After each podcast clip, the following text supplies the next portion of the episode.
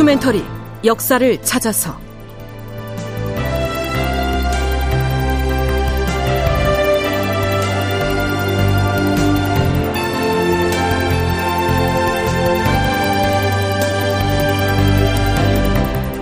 제 1157편 어지러운 정치 매관 매직이 판을 치고 극본 이상락 연출 황영선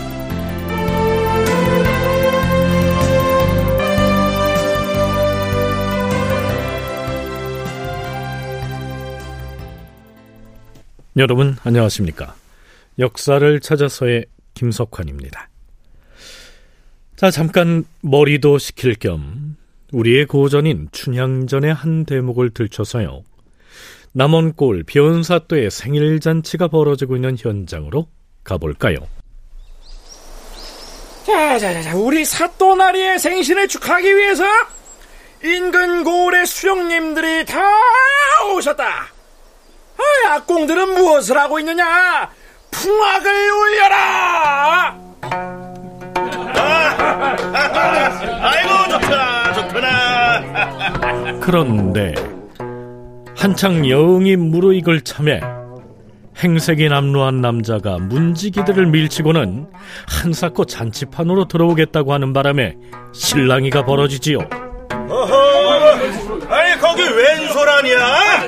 아니 왜 그 짓거를 한 사내 놈이 자기도 축하연에 참여하겠다면서 아무리 내조차도 자꾸만 들어오겠다고 우기면서 헛소리를 하고 있습니다요. 좋다 오늘은 즐거운 날이니 밥 한 술과 술 한 잔 내어다가 저쪽 구석에서 먹고 가게 해라 이렇게 해서 그 불청객은 변사또의 생일 잔치판에 들어가게 되는데요. 그 거린 행색의 불청객이 쉽사리 자리를 뜰 것 같지 않자 운봉수영이 그를 쫓아버릴 심산으로 이런 제안을 합니다. 자, 자, 자, 자. 오늘 즐거운 잔치판에 우리가 풍류로만 놀아서는 어디 맛이 나겠어? 그 자운 한 수씩을 해보는 것이 어떻겠소? 아, 아 높을 고자에 기름 고자 이 두 글자를 운으로 띄우겠소. 그러니까 높을 고와 기름 고 이 두 글자가 들어가는 시 한 수씩을 지으라고 운을 띄워 놓으면 무식해 보이는 그 거린 행색의 사내는 제 풀에 부끄러워서 꽁무니를 뺄 것이다. 뭐 이렇게 생각한 것이죠. 다들 아시겠지만 이때 변사또의 잔치판에 남루한 행색을 하고 나타난 인물은 어사또인 이몽룡이었지요. 음 그래 그 거지놈도 시를 지어놓고 나갔다 했는데 어디 무엇라 썼는지 한번 읽어보아라 예예 사또나리. 금준미주는 천인혈이요 금동이에 담긴 좋은 술은 수천 백성의 피요. 옥반 가효는 만성고라 옥소번에 차린 아름다운 안주는 수만 백성의 기름이라. 총루낚시에 민루락이요 촌농 떨어질 때 백성들의 눈물도 떨어지고 가성고처에 원성고라 노랫소리 높은 곳에 원망 소리도 높았더라.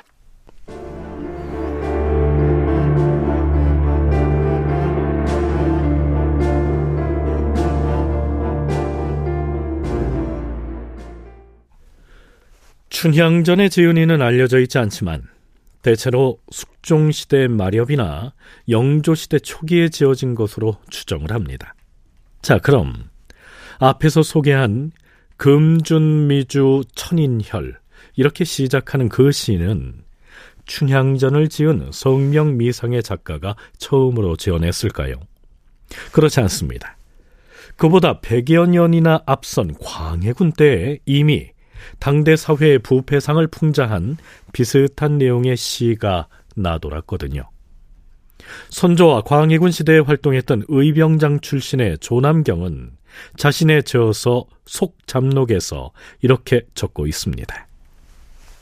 명나라의 장수 조도사가 서울에 와서 시를 지은 것이 있는데 그 내용은 이러하였다. 청향 지주 천인혈이오 향내나는 맛있는 술은 많은 사람의 피요. 세절진수 만성고라 가늘게 썰어놓은 좋은 안주는 만백성의 기름일세.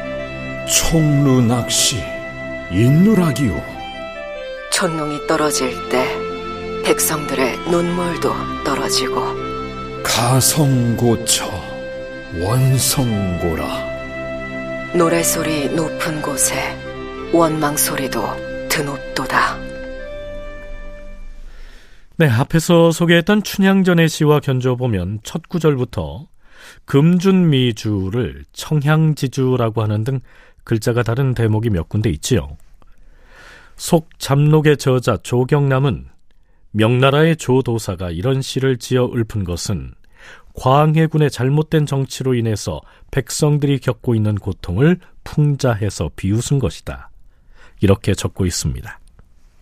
여기에 등장하는 조씨의 성을 가진 명나라의 도사가 구체적으로 언제 조선을 방문했는지 그리고 그는 또 어떤 인물이었는지에 대해서는 조사를 해봐도 찾아낼 수가 없습니다.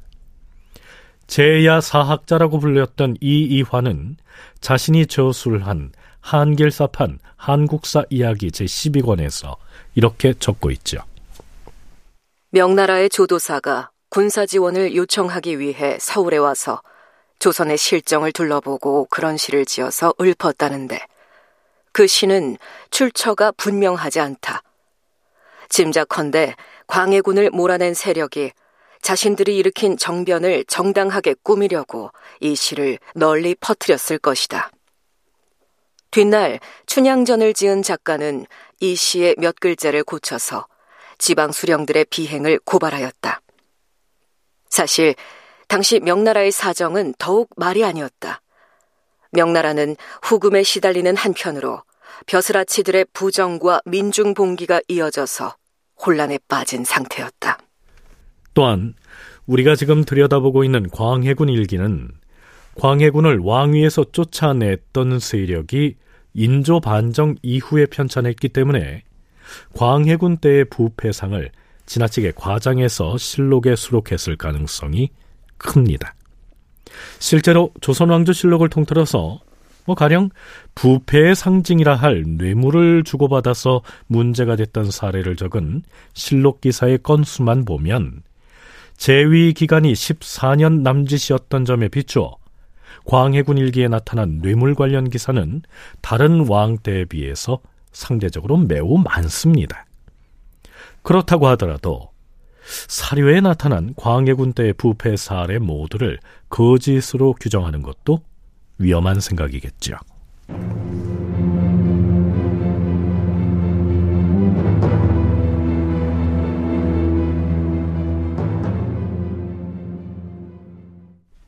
광해군이 즉위한 직후인 1608년 11월 대사헌 이시연을 비롯한 사헌부 관원들이 이런 발언을 하죠.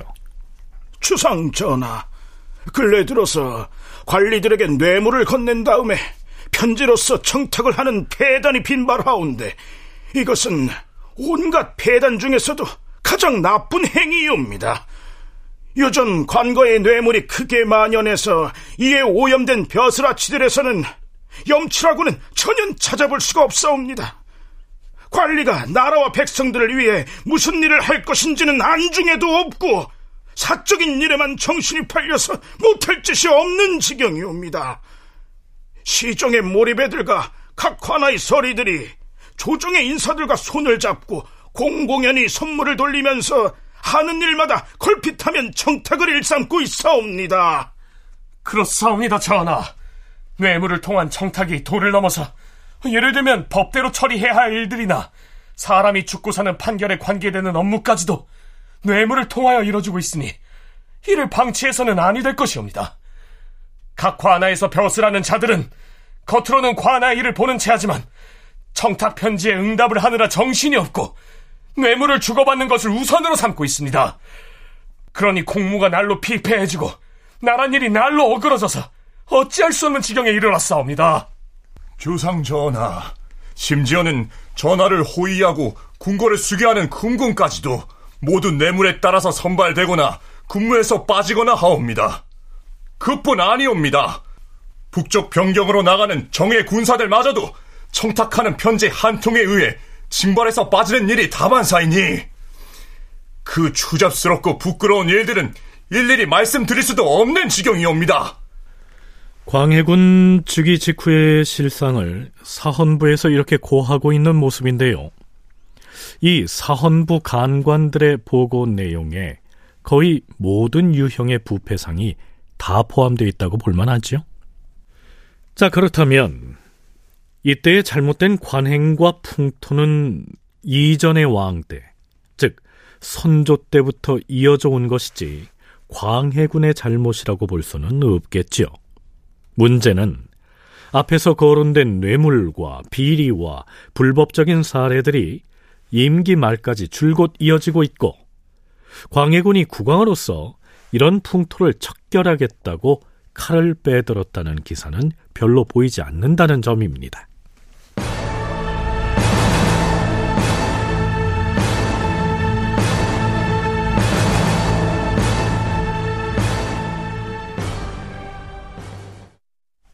조선 후기의 실학자인 이긍익이 집대성한 연려실기술의 광해군 때 기록을 넘겨보면요. 아예 광해군의 난정이라고 하는 항목을 따로 둬서 온갖 유형의 어지러운 정치 상황을 열거하고 있습니다. 우리가 이미 살펴봤듯 광해군 때에는 기축 옥사를 비롯해서 수많은 옥사가 있었죠. 그들 옥사로 희생된 사람들 중 대다수는 없는 죄를 덮어쓰거나 모진 형신을 참지 못해서 혐의가 조작된 사례가 다반사였고요. 그런데요, 옥사가 워낙 빈번하다 보니 포상을 받기 위해서 있지도 않은 일을 허위로 신고하는 일도 잦았던 모양입니다. 연려 실기술의 한 대목을 살펴보겠습니다. 광해군 재위 시기에 옥사가 숱하게 많았는데 공을 바라고서 허위로 고변하는 일이 끊어지지 않았다. 어느 날 어떤 사람이 의금부에 체포되어 왔는데 그는 무지한 시골 백성이었다. 거기 꿇어 앉아라 이놈! 나리 살려주십시오. 나는 아무 죄도 짓지 않았습니다요. 포졸나리가 왜 나를 포박해서 끌고 왔는지도 모릅니다요. 놈! 너는 무엇 때문에 불괴한 일을 모의하였느냐? 불길라고 하였습니까? 그, 그것이 무슨 말인지 도무지 알 수가. 어디서 모른 척 하는 것이냐? 불결한 영모를 말하는 것이다. 여, 여, 영모라는 것은 또 무엇입니까요? 요놈 봐라. 영모란 자기가 임금이 되기를 도모하는 것이다. 예. 아니, 산골에 사는 천한 백성이 나무를 팔아서 입에 불칠하기도 힘든 방국에 어떻게 감히 임금이 되고 나라 일을 맡을 마음을 갖겠습니까요? 하늘에 대고 맹세하는데 내가 만일 그런 마음을 품었다면 개자식이고 고양이 자식입니다요. 포도청 관리가 그 촌사람의 말을 듣고는 한숨을 쉬며 슬퍼하였다. 그 무렵 유몽인이 지은 소설에 밥숟가락이 남보다 조금 큰 것만 봐도 반드시 영모라고 고변하였다. 라고 하였으니 그것이 당시의 실상을 나타낸 것이다. 개축옥사를 전후한 이 시기 무고한 사람들이 얼마나 많이 희생됐고 근거 없는 고변이 얼마나 남발됐는지를 웅변해주는 일화라고 할 수 있겠죠.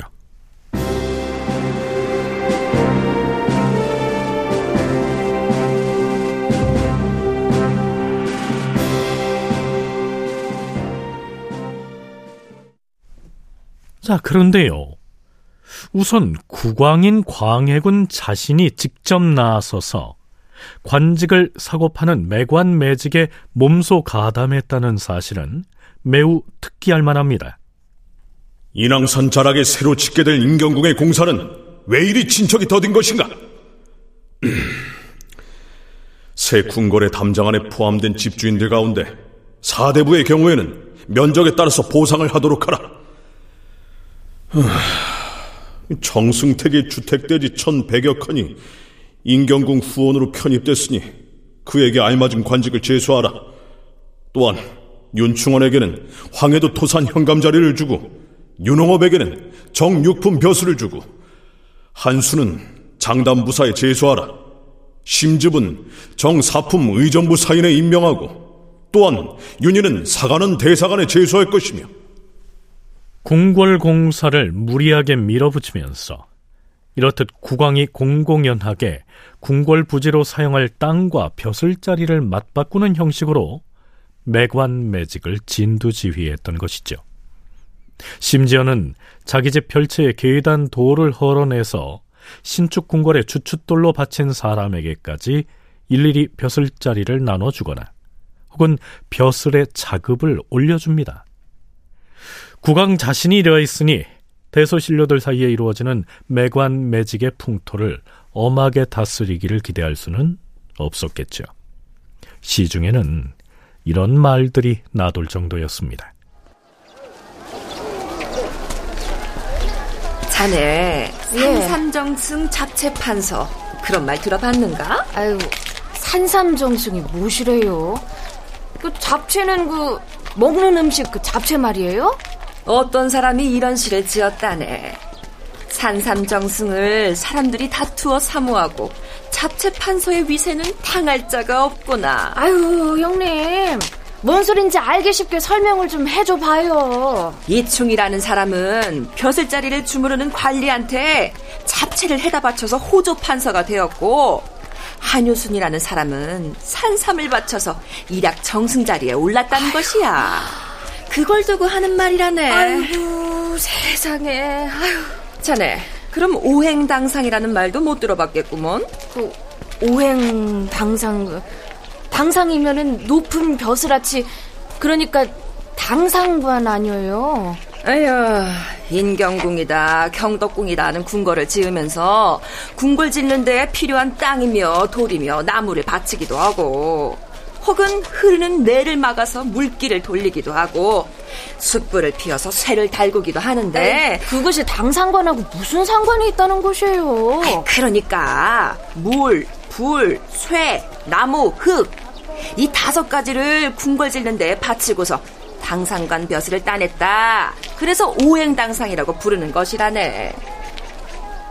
산삼정승이니 오행당상이니 운운하는 이 내용은 선조 때부터 인조 때까지의 역사적 사실들을 시중에 전해오는 야담까지 곁들여서 기록한 저자 미상의 일사기문이라고 하는 문헌에서 발췌해서 소개했음을 밝힙니다.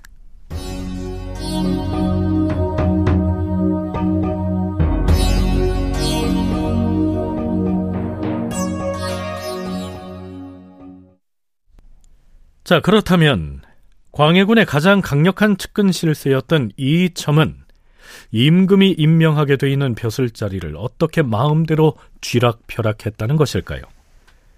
이 인사 비리의 또 다른 주역으로 대전 상궁 한 사람이 등장합니다. 그 이야기는 다음 시간에 짚어보겠습니다. 다큐멘터리 역사를 찾아서 이 시간 순서 마칩니다.